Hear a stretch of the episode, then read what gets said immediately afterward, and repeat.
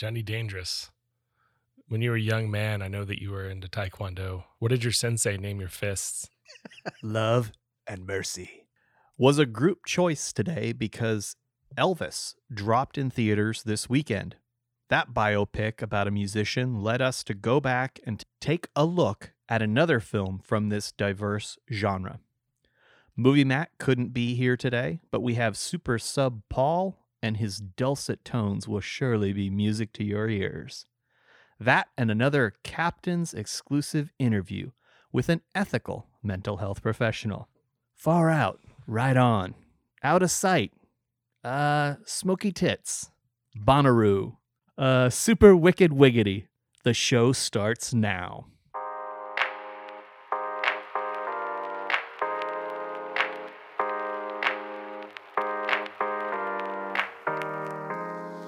June 19th, 2015, was the wide release. Love and Mercy opened up against Inside Out, so it did not win, but uh, still a big weekend for pictures about mental health. The number one song in the country was um, See You Again by Wiz Khalifa. Also, on more somber note, Dylann Roof, the Charleston church shooter, uh, was arrested on this particular day. And the Supreme Court ruled that states were allowed to decline license plates if they were determined to have offensive content. Well, Fatty, we're ready to rock your roll, man. Give us the box office. All right. So Love and Mercy has an 89% tomato meter score and an 85% audience score. Not too bad.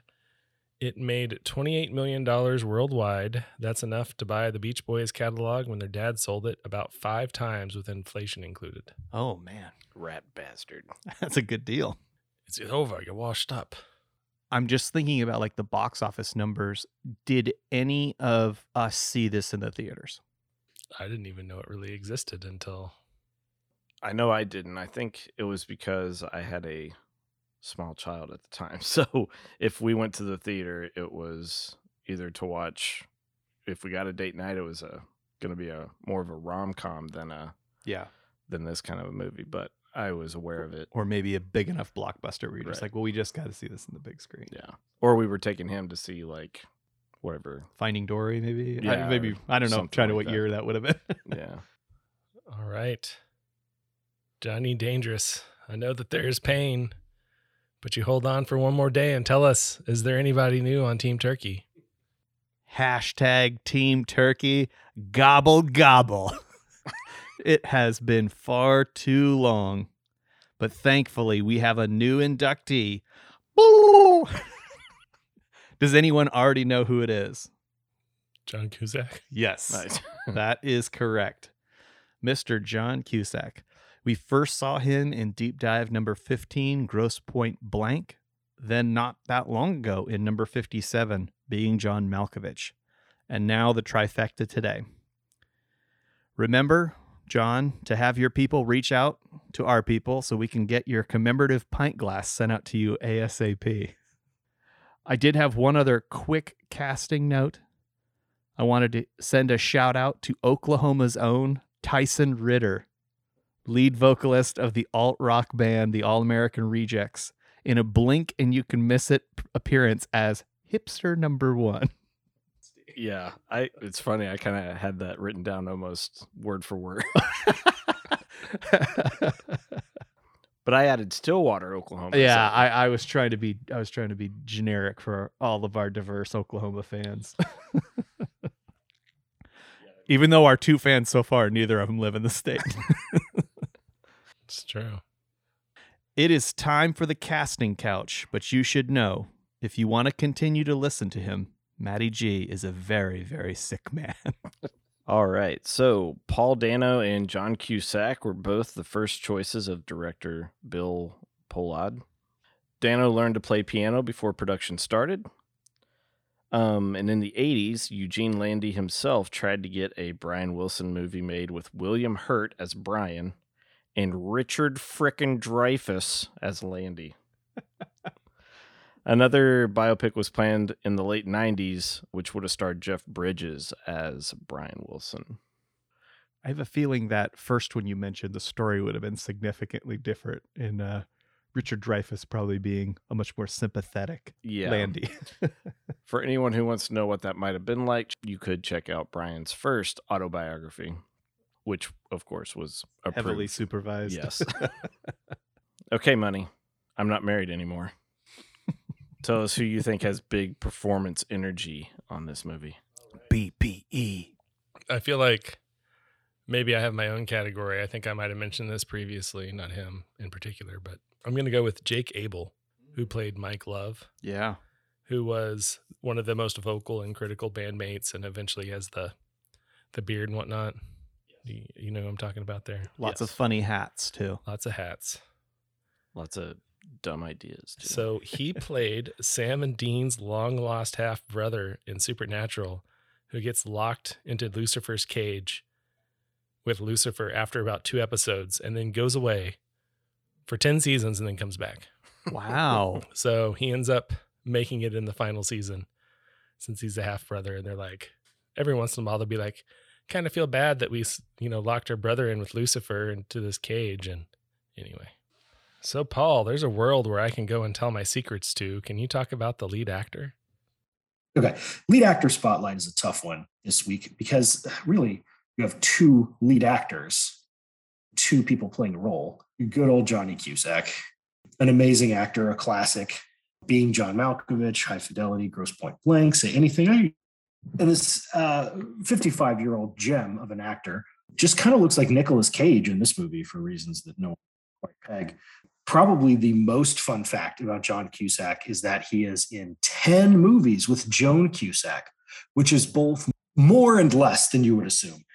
And then just a couple of little tidbits about Paul Dano. The wide release of this movie took place on his 31st birthday. So happy birthday, Paul Dano, on that one. And he was in uh, an indie band called Mook as guitarist and lead singer, uh, which contributed to him uh, getting the role in this film as he uh, played a part in the musical recordings. I, I'm a fan of Paul Dano. He does some crazy shit, but I love it. All right, it is time for the narrative breakdown.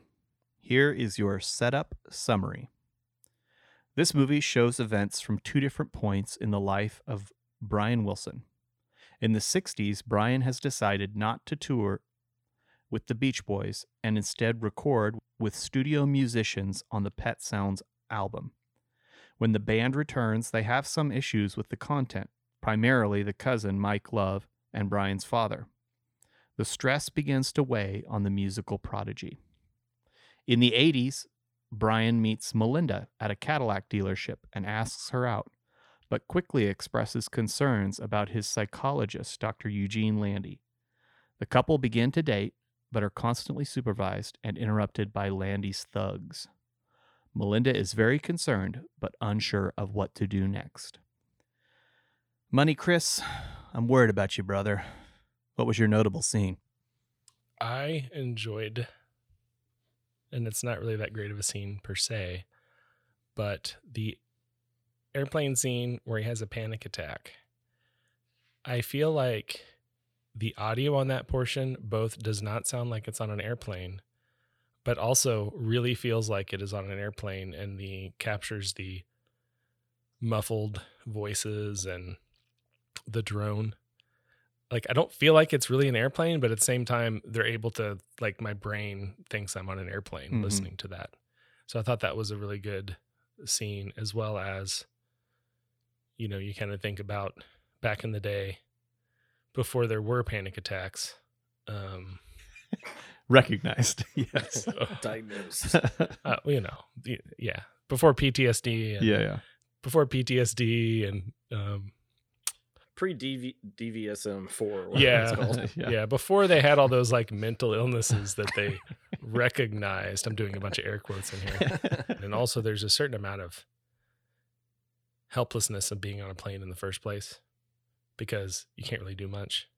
yeah. Um, although they didn't have locks on the cockpits back then, but it's definitely not an ideal place to to have an event like that, especially if it's your first one, which is probably more scary because you also have no idea what's happening. Johnny Dangerous, what was your notable scene?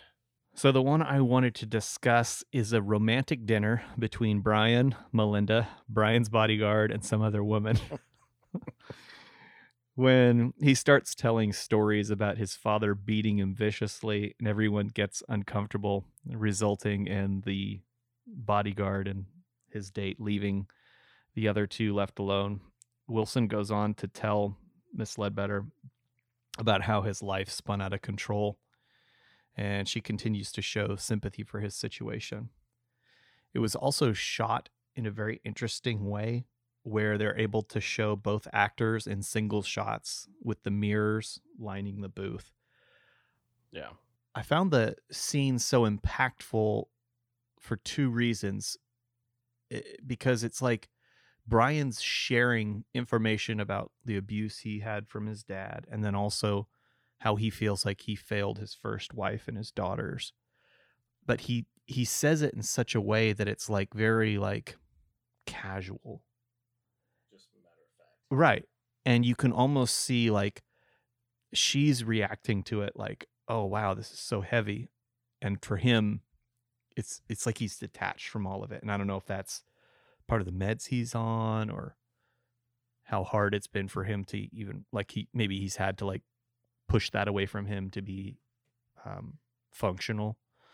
But it's just it's a really interesting and strange scene and I, I couldn't believe like in watching it i watched it actually a couple of times I, I found that the ability to have one of them out of focus in the reflection really helped with the emotional connection in that scene because typically speaking when you have a couple seated at a booth like that across from each other they have to rely on just the the single shot the two shot from across the table basically and uh, it was kind of a, a different way of that. I, I mean, I'm sure it's maybe not the first time it's been done, but it, it stood out to me for that reason.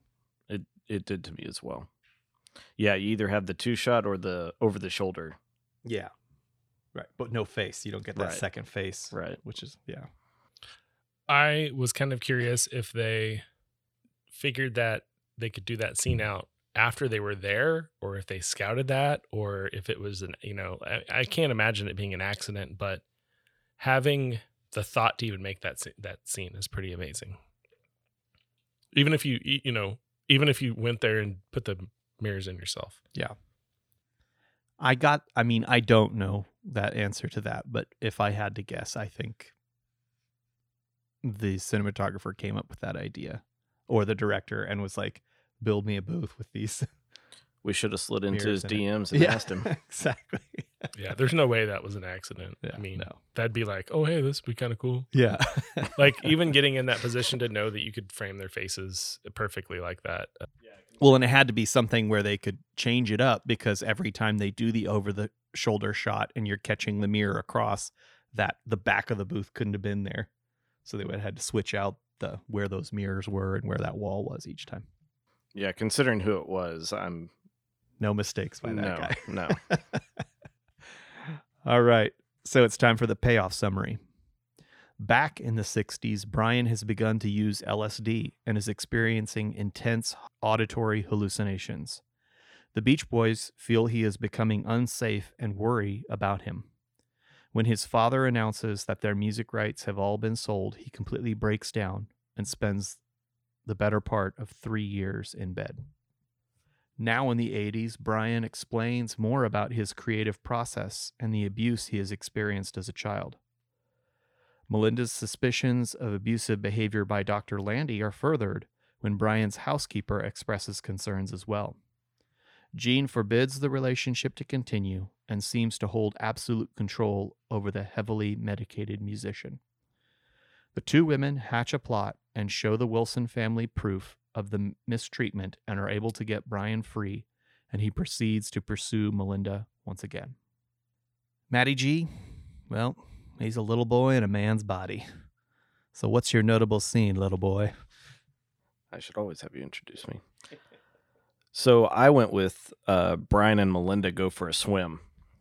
Difficult to pick one scene, and uh, this scene is important because although they're supervised, Landy himself isn't there this time. Brian shows some spontaneousness and convinces her to jump off the boat and swim to shore. And you get the sense from Melinda's point of view that, you know, she probably thinks that maybe he's progressing, maybe he, there's a chance he's, you know, separating himself from Landy, only for him to freak out after he wakes up that Landy will be there soon and and that she needed to leave as soon as possible.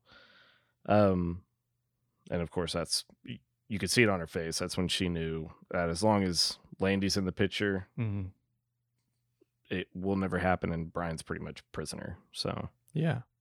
It's a very romantic scene and I think it does a really good job of even furthering the back and forth that Brian keeps doing. I mean, he flip-flops with Melinda all the time. Yeah. You know, at the very first interaction he passes a note about being scared, but then when she provides him, "Oh, well you don't have to do this." He's like, "Well, I got to because of this." So, uh, she was in a very tough spot in this movie and she clearly deeply cared about him because I think most people would run from that situation and they're just like because the way Dr. Landy was and at least in this movie it seemed like he might do something to make her life problematic too like he was doing some not so veiled threats towards her yeah, People with the name Landy are the worst. All right, Super Sub Paul, you're up. What's your choice for scene you want to talk about? Okay. So it's maybe it's a smaller the scene with um, Melinda in the cafe when she's gone to meet with Gloria because she leads in talking about how she understands that maybe she's never going to knowing that he's still under this thumb. She's going to do anything she can to, to help make sure he gets out. And so these two women who are both uh, being controlled by Landy to to some degree. One just through the hold that he has on um, Brian, and the other through you know he's threatening her immigration status. You know he's evil. That then it's the two of them who bring him down ultimately in the end with almost like it's this little altruistic moment and that that builds up to the the lead into that big sort of showdown at the dealership where you really see kind of like what Landy's made of, which turns out to not be that much. It's pretty, it's pretty fantastic. This this isn't about me, you know, trying to find my happily ever after. This is about me seeing that this man that I care about is deeply, deeply manipulated and terrified and not not living his life. He's a slave to this insane person. And his family doesn't know it. No one understands the degree, and we can't leave him like that, you know. Today, in our expert interview, we are joined by an ethical mental health professional, Money Christie. Thanks for being with us today. Thanks for having me back. Well, to get started, could you tell us a little bit about your experience in the field, your education, anything like that? Um, I've been working in the mental health industry for 17 years now. Started working at community mental health center uh, as a case manager. Then I went back to school, worked on my master's degree, and I've been a licensed professional counselor for 10 years now. Congratulations. Thanks. So, in this movie, we got Dr. Landy. Now, he Oh, doesn't have the exact same credential as you, but he works in a similar related field. And he is pretty clearly the bad guy in the movie. Yeah. He's the antagonist. Based on your viewing of this movie or what you've read about or know about him as a practitioner, what did you think about his methods, his approach, and was there any benefit to what he was doing with Brian, or was it all bad news? It definitely seemed like all bad news. Okay. I was a little disappointed in the film because it really focused more on like Brian and his journey and his struggles. And I really wanted to see more of like how Dr. Landy manipulated him and got him to that point. Because this film is very similar to the podcast and then the uh, reimagined or the dramatization of The Shrink Next Door Mm-hmm. that show was very uncomfortable to watch because you really saw the behavior of that therapist and how unethical and, and just slimy and gross it was. Um, but I think Paul Giamatti, Giamatti did a fantastic job of playing a scuzzbag therapist. He just really encapsulated like how bad that guy was. Yeah. I really enjoyed the scenes where he lost his temper and was screaming at his patient because that just doesn't seem helpful at all. Yeah. So, Yeah, I don't know why you do that.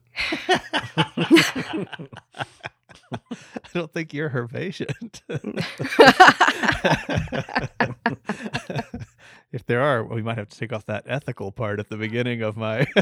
he has not been intro. responsive to my therapeutic methods of Your put- techniques. putting the dishes in the dishwasher. Even the even the 24 hour program you have him on. the 24 hour program.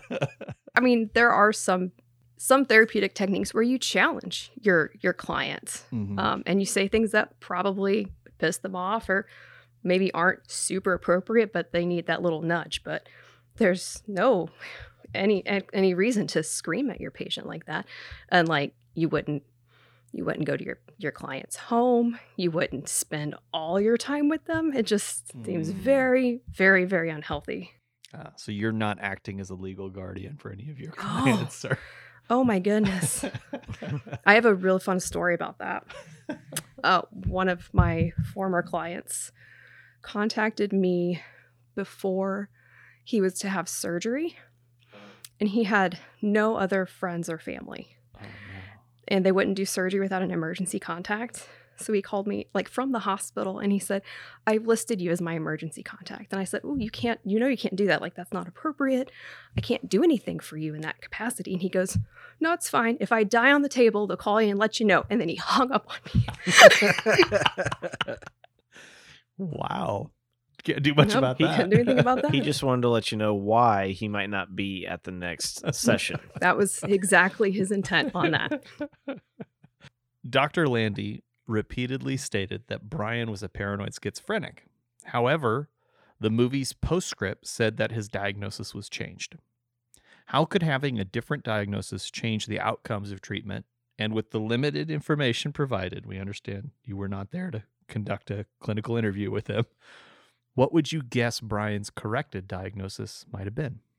I would say like the best part about like having a correct diagnosis is then you have the right treatment because different different conditions require different treatments. So it's like working on a car. If Mhm. you if you say it's the battery and it's not the battery, it's the fuel injector Right? and you replace the battery, it's still not going to work. Yeah.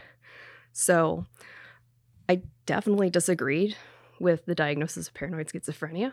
I think that that is a phrase that Dr. Landy used because it ha- it evokes such emotion and such connotations of like being very ill that that was something that he used to kind of weaponize his diagnosis and kind of further inject himself into the situation and create that narrative that that Brian was very ill and needed his help Yeah. but there's a lot of different diagnoses that he could have potentially qual- and of course you know we're not conducting an a- Sure. assessment but just you know he reported he heard voices well that is a criteria of schizophrenia but it it's also a criteria of several different kind of mood disorders Mhm.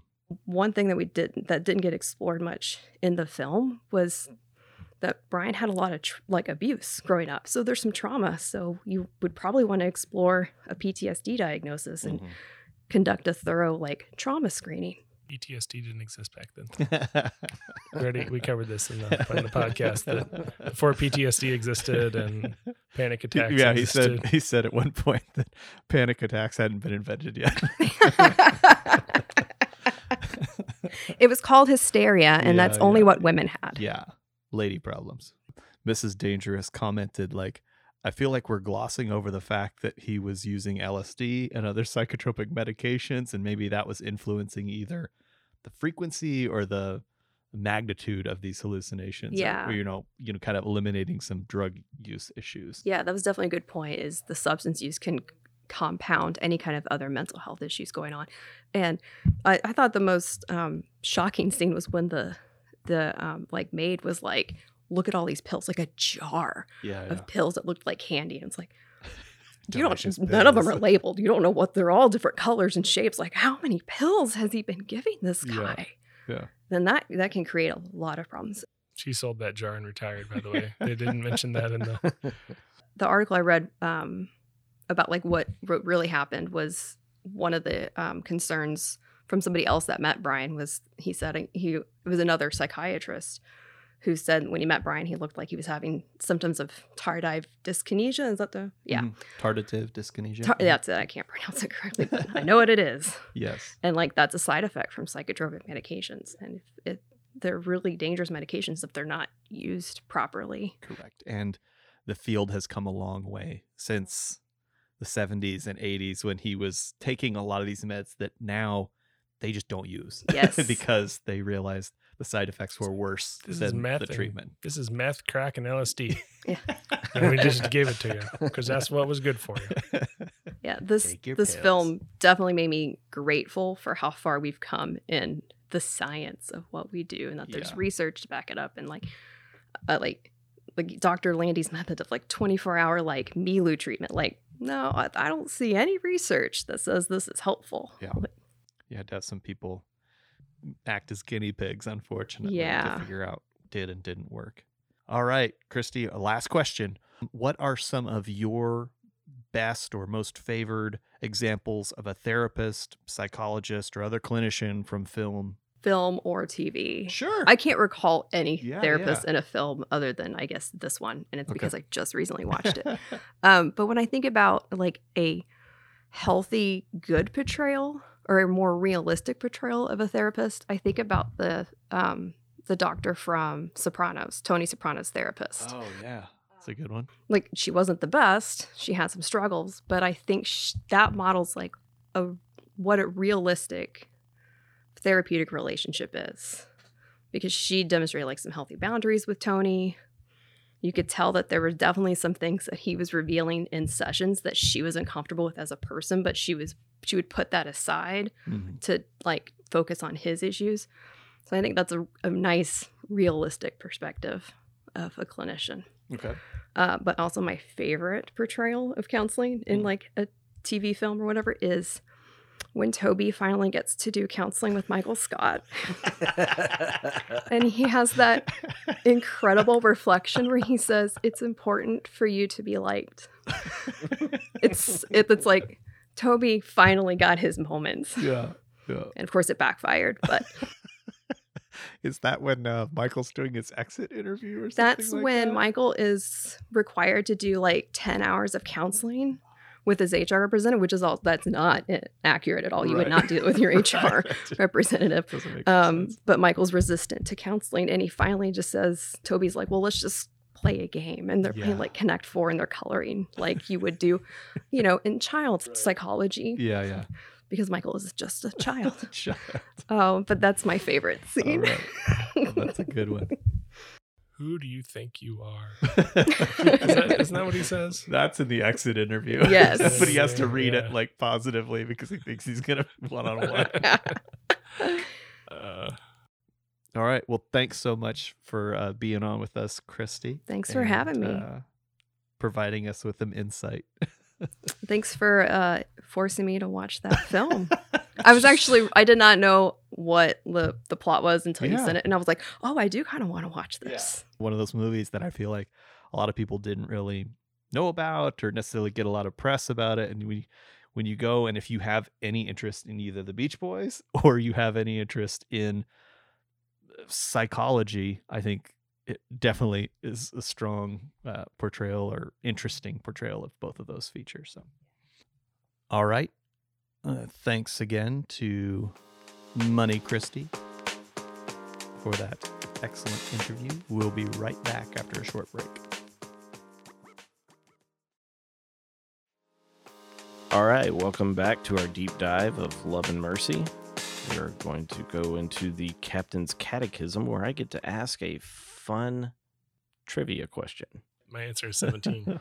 I hope he's right. It's not far off.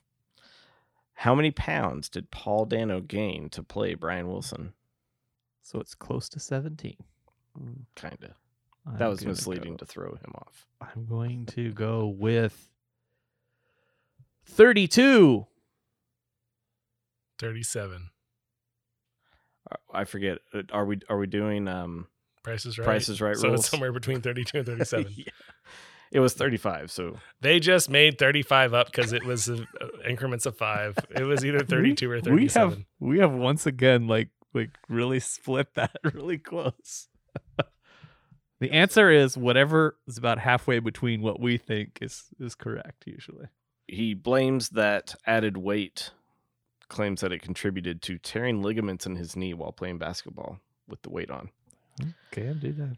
And I have another one, but it's just trivia. It's not a question. Um, so 17. Bri- Brian's dad Murray interrupts a recording session to play a song by the new group he's managing, claiming it will be a number one song. However, the Sunrays' "I Live for the Suns" highest position in the Billboard Top 100 was number 51. It's still, I mean, pretty impressive bad. considering. I mean, you get at least one point for releasing a song, right? El oh, Dangeroso, I want you to leave, but I don't want you to leave me. but first, tell us who's in the director's chair. Bill Pohlad directed today's feature. He has primarily been a producer during his Hollywood career, and only prior directing was on Old Explorers back in 1990, and now 25 years later, Love and Mercy. He had a humble American background as the son of billionaire Carl Pohlad, whose family still owns the Minnesota Twins franchise. He worked in the family finance firm until deciding to pursue his interest in films for the past 30 years with his production company called River Road Films. He has been a producer on award winning films like Brokeback Mountain, Into the Wild, Food Inc., and 12 Years a Slave. This is his third time producing in the deep dive. After Wild and then tr- The Tree of Life. His most recent project was the 2020 concert film American Utopia, the David Byrne live concert, which is, I believe, still on HBO Max and recommended. Oh, well, let me speak to our music expert. Is it recommended? It is, All right. and it is still on HBO Max. what do you guys think of the director? Does this fulfill your will for Bill? God. so I hadn't even heard of his first movie, but as we will soon find out, I I like this movie Yeah. very much. So yeah, Yeah. Yeah, he's all right. Yeah. it's uh, for any of us other than money, Chris. It's really hard to conceive of this kind of ability to do whatever you want because that's clearly the case with him. And I don't want to belittle this experience because I think he did a pretty admirable job. I don't know that he's a great director by any means. It doesn't necessarily sound like he's even that passionate about it, but I think he just knew the business well enough and probably worked with and been around. I mean, if you look at the films he had produced and those films we've talked about, he had watched great directors work over and over and over again, enough to, you know, fake it till you make it, I guess, if if nothing else. And it doesn't seem like he that's his aspiration because he's gone back to producing again. So right. I wouldn't say it's impossible that he'll do it again, but he probably will just stay a producer. In an, in another twenty five years. Yeah, maybe maybe it'll be another story. He definitely definitely shows how much he cared about this particular story in putting it together, and that's probably what was necessary to to have this this quality come from. I agree, and I think that he, his experience in being a producer gave him the wherewithal to be. If you're a good producer, you know how to surround yourself with people that will maybe make any shortcomings you have null and void because of how good they are at their job. And he hired the right people. Yeah, feeling that might come up in some future segments. Yeah. in deciding who to shoot the film, edit the film, put compose music, you know, all those kinds of things. Is he had the connections, and like you said, I mean, it, this is a director. One of their greatest roles is one of their greatest jobs is to uh, delegate, and he did that well. All right. Money Chris is the greatest living comparer of movies. And you have never heard of him, have you? That's the secret of this podcast. Yeah, but keep it as secret as possible. As few listeners, because we are conscientious about the environment and we do not want all those the energy from all the bits of everyone downloading and listening to our podcast. Don't tell your friends. All right, so the similar movies. So I could only really kind of come up with two. Well, I could have done three. I mean, it's there's some easy ones if you want to just do music, but I think Walk the Line is my biggest similar, where you've got a musician with some issues, although they're different issues, kind of going through their life a little bit. I thought Rocket Man covers a small section of Elton John's youth and struggles as a young man, so it kind of goes between adult and child, not mm. quite the same Right. you know, two time frames like this movie does. And I'm not going to even mention the third one just Okay. because I don't feel like Not strong enough. like I don't feel like this I feel like this is such a unique music musical movie where you have to have two different time frames kind of and some struggles and you know most things are very linear and it's only about drugs for the most part. So I'm hoping that one of you I know that there's a lot of movies that probably are similar that I haven't watched.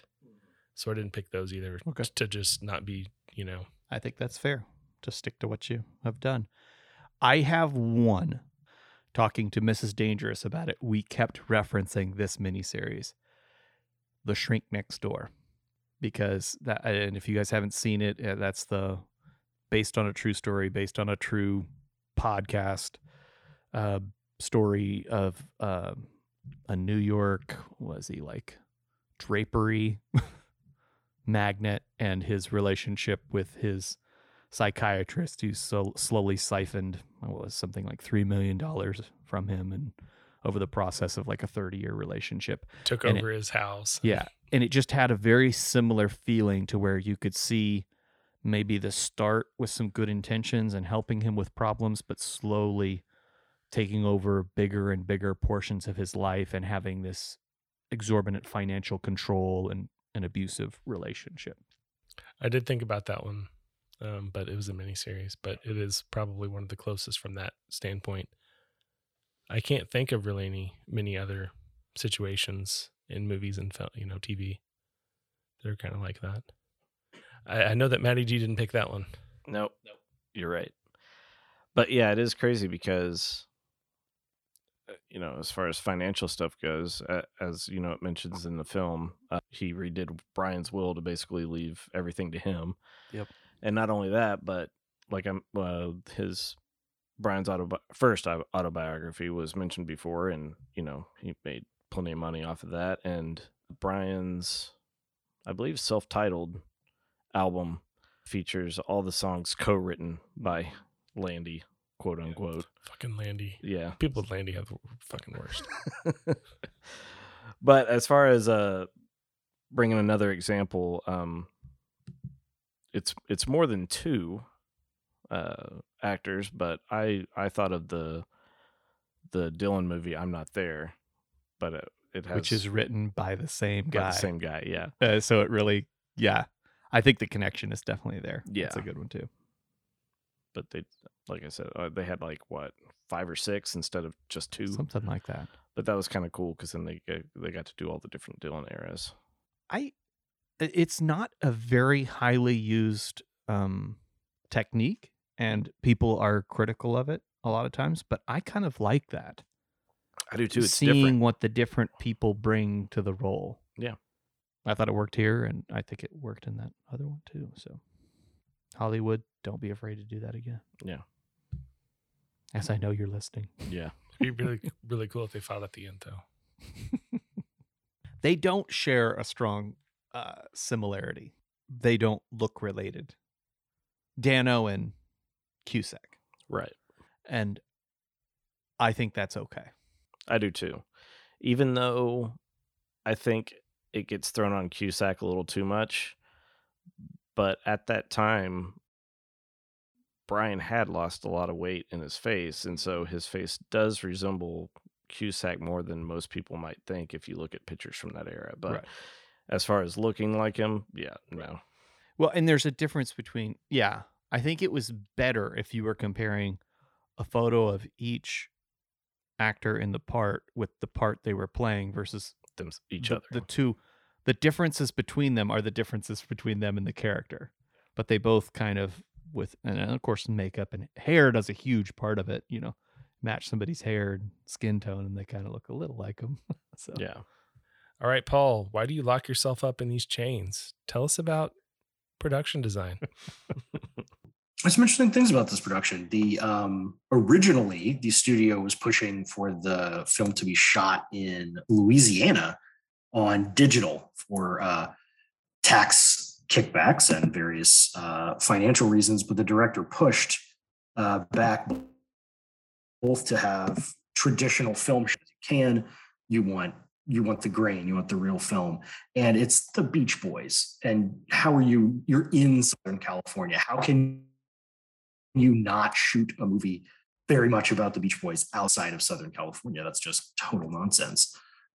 And so the, the 60s were were staged and shot with very sort of warm colors, uh, all the sort of modern uh, furniture of the time uh, was in very sort of like warm wood tones. Everything sort of meant to make it look not fairy tale, but it is very romanticized version of the 60s. Whereas when you got to the 80s, especially in Wilson's house, everything is white, everything is stark, everything is clean The, the beauty of the, the studio scenes is that they were completely unscripted.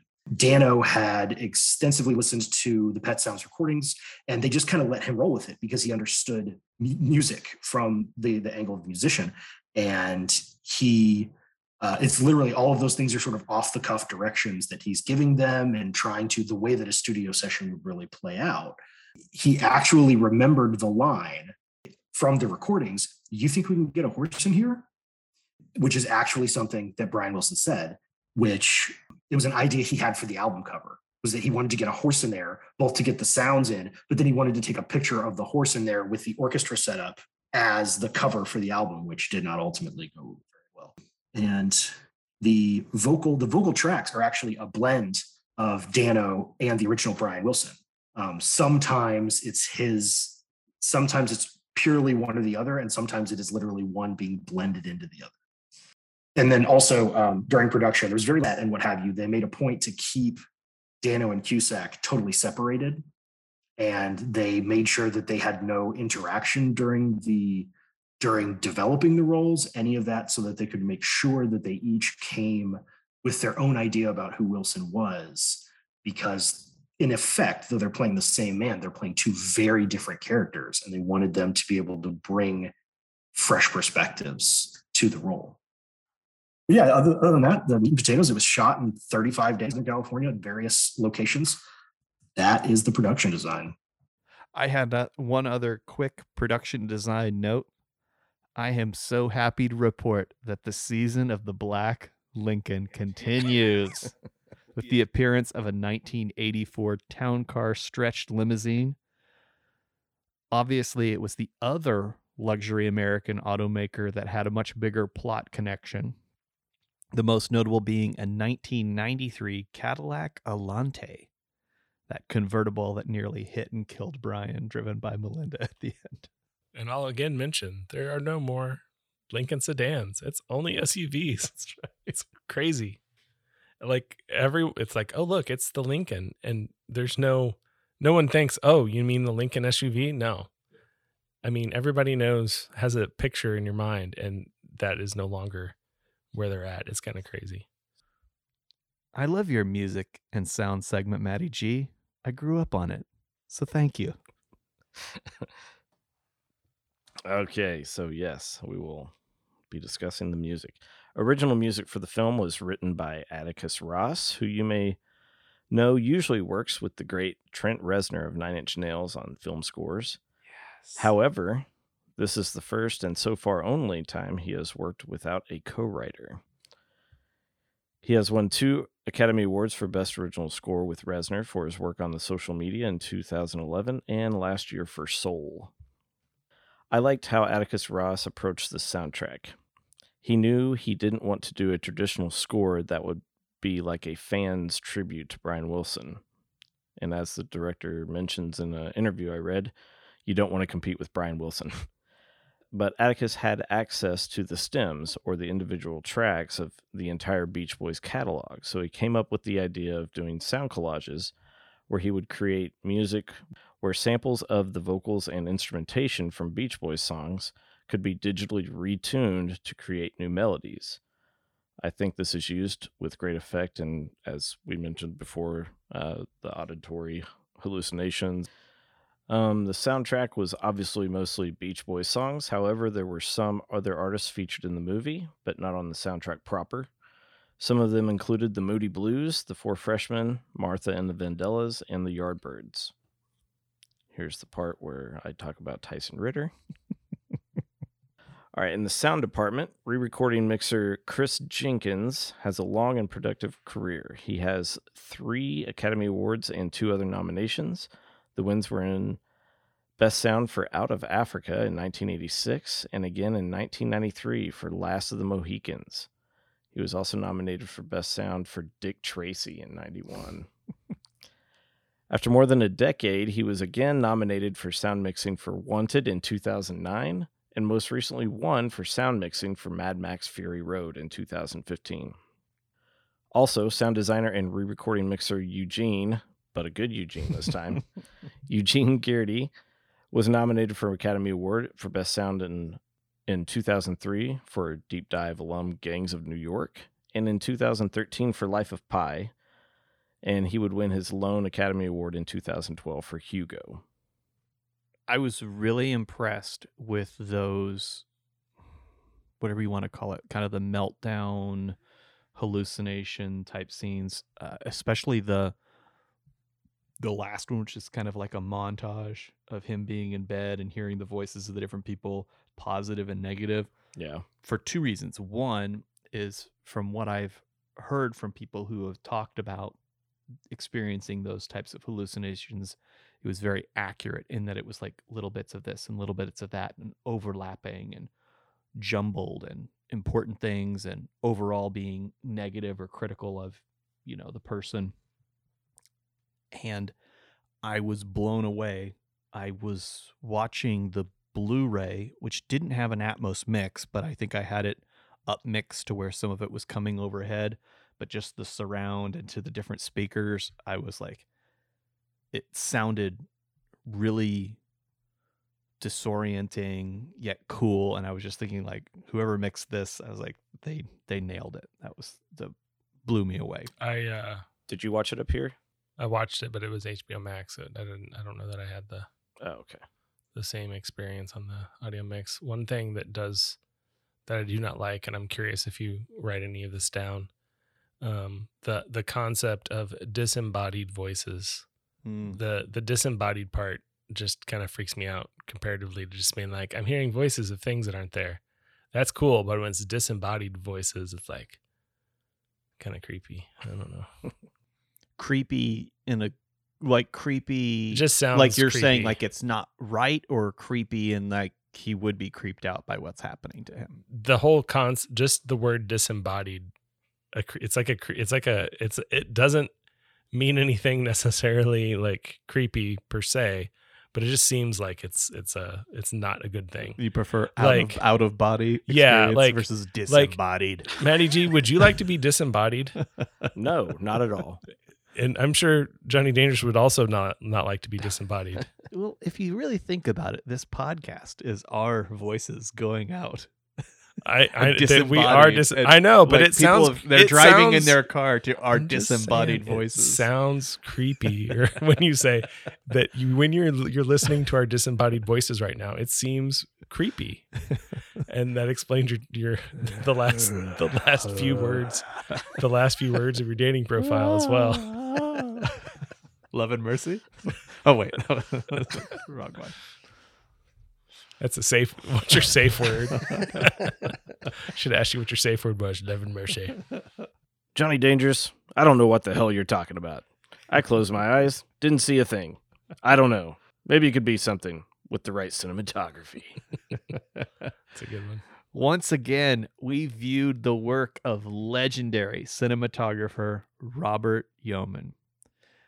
Well, the fans have been clamoring for more sound effects, so once again, gobble gobble, bitches. this is his third time on the show, which I believe is our first cinematographer to earn that honor after his appearances on Dogma and the Royal Tenenbaums. He and Wes Anderson have completed eight films together and are done with principal photography on the ninth Asteroid City, release date TBD. He was nominated for Independent Spirit Awards for Drugstore Cowboy and Moonrise Kingdom, as well as an Oscar for the Grand Budapest Hotel. On Love and Mercy, Yeoman was very specific about the look. He required the 1960s recording sessions to be shot on Super 16 and in a documentary style, with the cameras not having any set shots, but rather trying to capture the performances as they happened live. So the actors would rehearse and practice, do everything, and then he would show up and his cameramen, and they would just do it like a documentary. My favorite shot once again, this great DP gives many choices, but I'll go with symbolic shot from behind with the two leads standing in the street with the freeway in the spot where Brian's childhood home was, with a simple road sign between them that says end right before the end credits. What did you guys think? Did you have any thoughts about cinematography? As per usual, the guy's good. um, yeah, you mentioned uh, guerrilla documentarian style, uh, documentary style that they did in the studios. I was a big fan of that. I really liked how uh, during one of the scenes when he's talking to uh, Carol Kaye, the bass player, like he got down on their level too. I like that. My two favorite shots, I really liked after they went for their swim and they were laying down in that it wasn't really a bed, but it wasn't really a couch, Yeah, but it was right there by the not futon. What do you call it? It's like a sectional type. right. They were laying down on that with the the ocean behind them. That was nice. And then I also liked uh, after Brian took LSD and he was laying on the in the uh, grass and the uh, the flowers, Flowers around blooming, him bloomed. yeah. Yeah. I like those two. Sh- two those two shots were my favorite. I, I still I just like the the dinner scene with the mirrors in the booths. I was just like, oh man, that is so that's such a great shot. And Yeah. it's whenever you notice things like that, um, it's pretty special.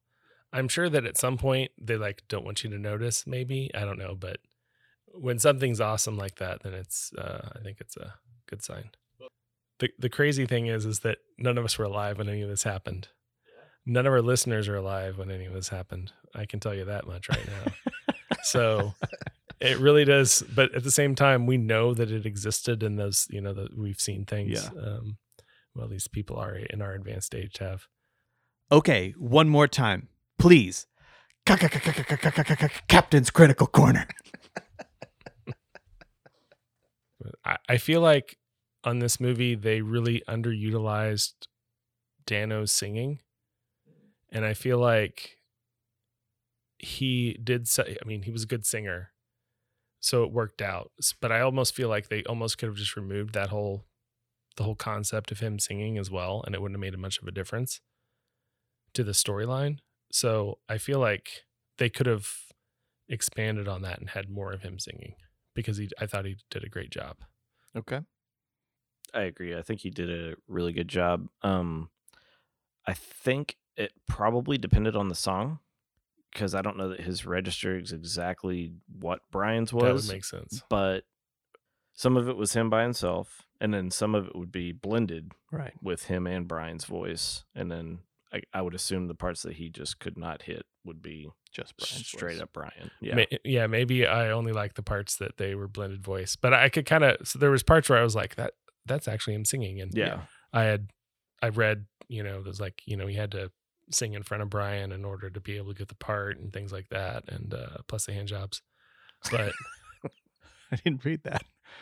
The one scene where I think it was exclusively him and had to be was when he plays for his dad, yeah. which is what song is that?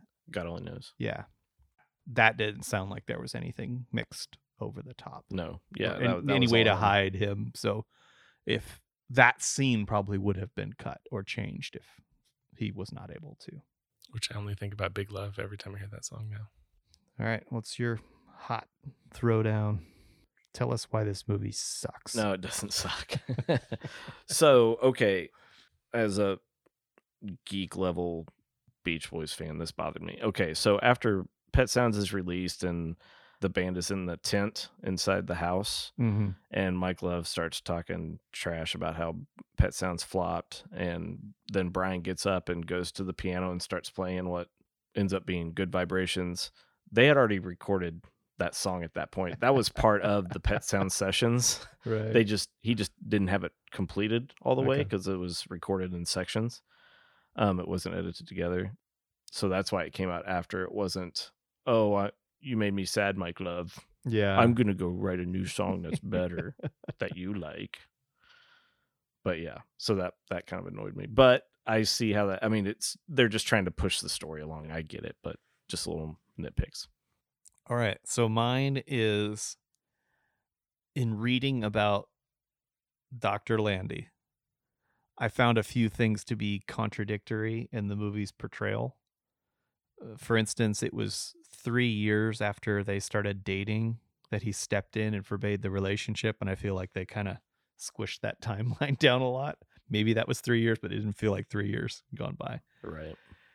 And then another one was that several family members, uh, the Wilson family, brothers, cousin, whatever, and Brian's daughter, at least one of his daughters, commented years later that Dr. Landy was too expensive and made some poor ethical decisions and was comp- you know, it was difficult to work with, but that he had saved Brian's life and when he died in 2006, the doctor, they were very upset by it and saddened by it, you know. So it, it felt like, I mean, you have to have a strong villain. And I don't think there was the time to make him as quite as complex as he probably was. Yeah, you could just do late '80s, early '90s Brian Wilson movie all to itself Yeah. because it's a And there were two whole different areas. Like he treated him for years. and then They fired him, whatever. He stepped away, and then they brought him back. yeah and Yeah. then the second time it was, and it didn't end up, you know, losing his license and stuff, and he did wrong stuff. No doubt. I'm not saying that. I'm just saying it was. There was much more of like he did some stuff that really helped and saved Brian too, yeah and you couldn't spend quite as much time on that yeah for the purpose of the movie. yeah you're you're totally right he did it in the beginning was good and uh, over the long haul uh obviously gave brian a lot of guidance to turn his life around but then then it went sour His theory of psychology comes from the Gestalt practice and it, and this 24 hour watching, which is kind of it's changed over time, and now that would be more like a behavioral health team that would be managing a person, and it was probably just the quest for power, and he liked the money and all these things. Like it, yeah it's a that sort of And influence status. is very attractive, and he obviously went to the dark side following it, but all the other things that they had tried with Brian, and there was a lot, did Mhm. not work. Yeah. So they had to do something radical. So they got somebody radical, and then he ended up being too radical. So yeah. Radical bro. yeah, exactly.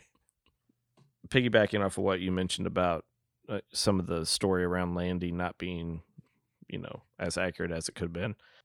Same thing with Melinda at the end. And while she does deserve a lot of credit for helping Brian as well, um, she was not the one to persuade Carl to take legal action against Landy.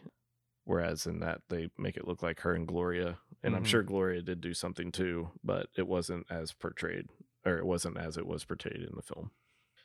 I just had just a general one. What a shitty manager Melinda worked for at the dealership.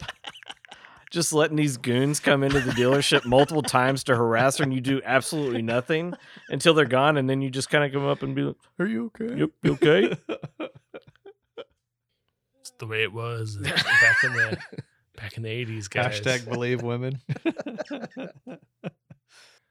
Now it's time for the conclusions. As always, we start with the lowest rating first, and that this time will be m- me. So You're way excited about that. I thought for sure it was going to be me. I thought it was a okay movie. I really wasn't excited to watch it after listening to some other people talk about it and some of the reviews. I was I got kind of excited thinking it was going to surprise me. It really didn't for the most part. It seemed slow, but also didn't really give me a lot of information. Like I, I also felt like things were missing at the same time. I don't feel like I ever really understood everything that adult Brian was going through. I feel like that was all glossed over, and I thought that was also kind of the the whole point, the interesting part of the story, so to speak, and the reason why they're the reason why we're even telling this for the most part is because of what happened to him as an adult. It wasn't because he was a beach boy. There were several of them, you know. It was the exceptional part of his story is is, you know, Landy. People those people are the worst, those Landys. so I, I just felt like something was missing. I you know, there was some good cinematography and to quote some governors, it could have been worse. I will say that. Um, so you get the point just for Oh, God. just for making the movie. So I'm gonna give it a 3.25 captains. Okay. All right, that brings us to the next up, and that is going to be Johnny Dangerous. All right. My first experience with this movie was once again a Netflix disc rental in late 2015 or early 2016. I enjoyed it more than expected and was excited to give it a second watch when we selected it as our music biopic. I recently bought my own copy of the Blu ray, and that is what I watched for the review. In regards to the Beach Boys and their music, my journey had been unusual. I remember in the late 80s when Kokomo became their first hit in years, and at the time I really didn't I didn't really know any of their music and I wasn't really a fan of that song. I would just like to note that Brian Wilson had no part in Kokomo. Well, it makes sense. So then, slowly over the years, I heard more of their early surf inspired stuff, which was okay, but never my jam. It wasn't until years later that I started hearing the songs that were featured in this movie on various other soundtracks that I really grew to appreciate the genius that is Brian Wilson. As for my review of the movie, it is a well crafted film that I enjoyed watching and found myself fascinated by the source material, leading me to further research the lives of the characters. The decision to have Dano and Cusack play the characters at different points was controversial, but ultimately worked.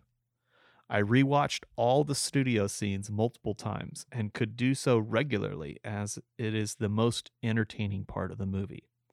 My favorite story feature is that Elizabeth Banks and Diana Maria Riva's characters, taking risks and making sacrifices to improve the situation.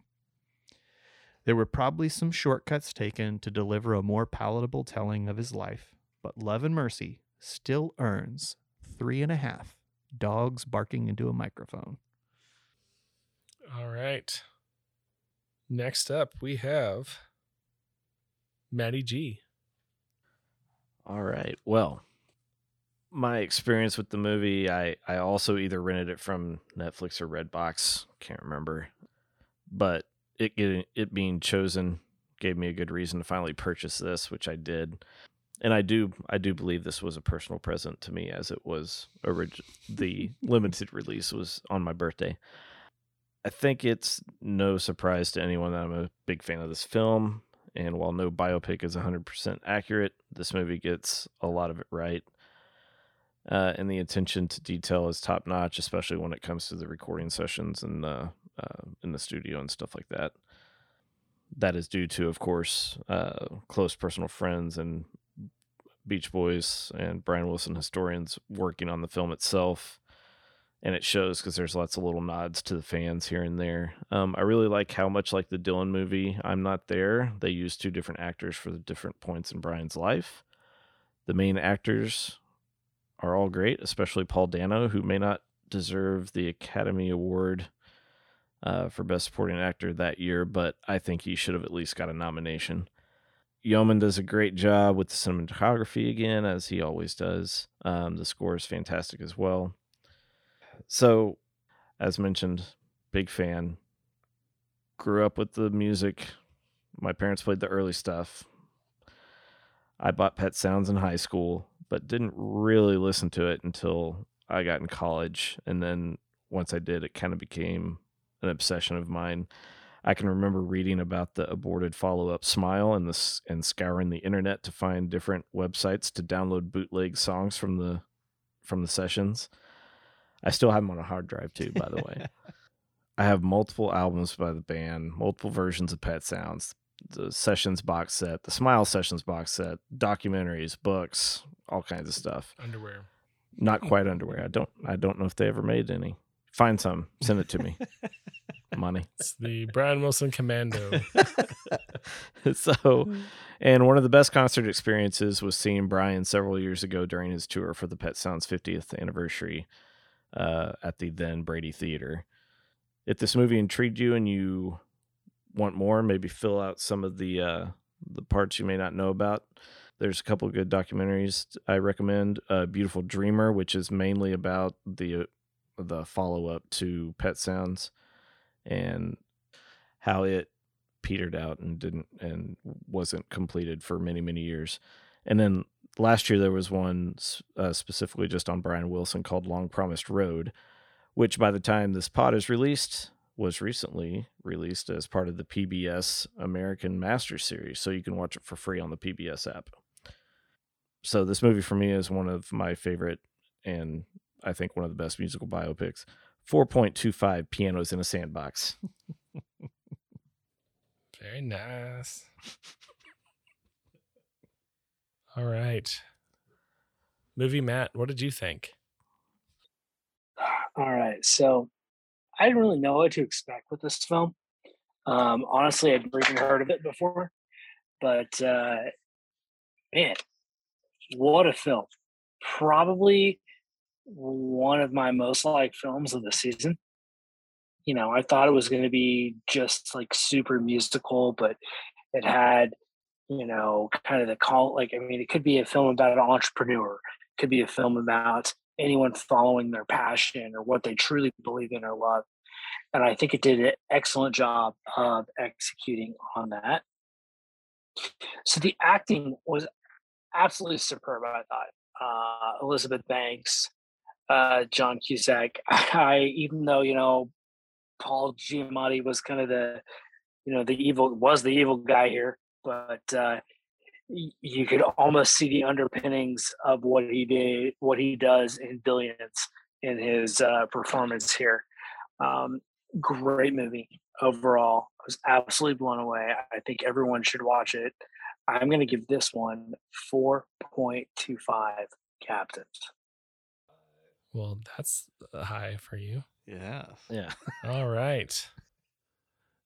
Super Sub Paul. What'd you think? More than just a biopic, Love and Mercy analyzes two periods in the life of a genius, juxtaposing them to ask questions about the nature of genius and madness, the loss of control of oneself and one's art, the fear of losing inspiration on the road to wellness, the crushing weight of success, and at the end of it, a longing for peace and fulfillment. All of this set against the backdrop of one of the greatest pop music masterpieces ever made. I give Love and Mercy 4.75 captains.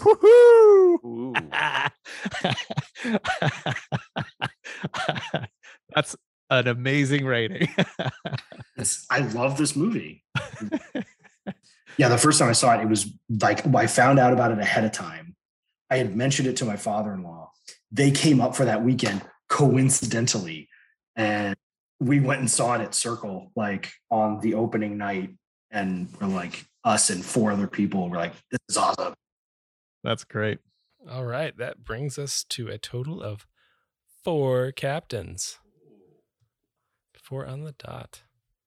4.000 repeating captains. Well, we have had a four before on one of our most recent musically inspired films, Whiplash. And then all the way back Good company. in season one on Skyfall. All right. Matty G, what can you see from the crow's nest? All right, coming up on the next deep dive, Money Chris has used his golden ticket to choose the 2012 horror comedy The Cabin in the Woods, starring Chris Hemsworth, Kristen Connolly, Richard Jenkins, and Bradley Whitford.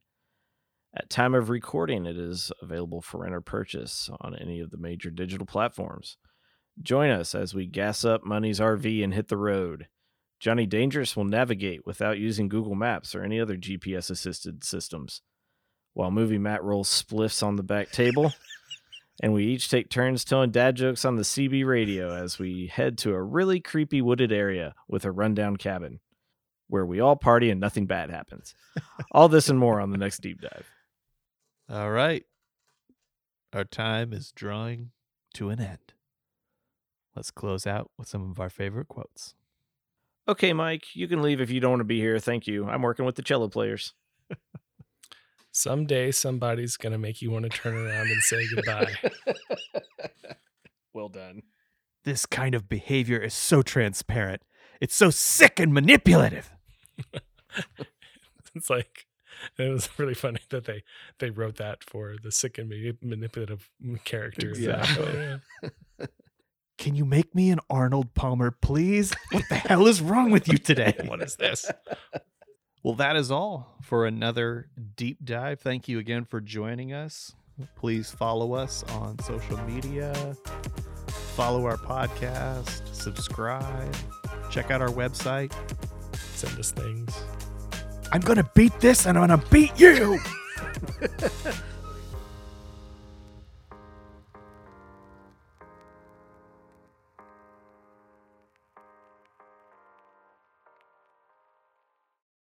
Hey, this is guest host Paul. You should check out the captain's website moviepodcast.com. And while you're at it, subscribe to the show on Spotify, Apple Podcast, or Google Play. Come on, you know you want to.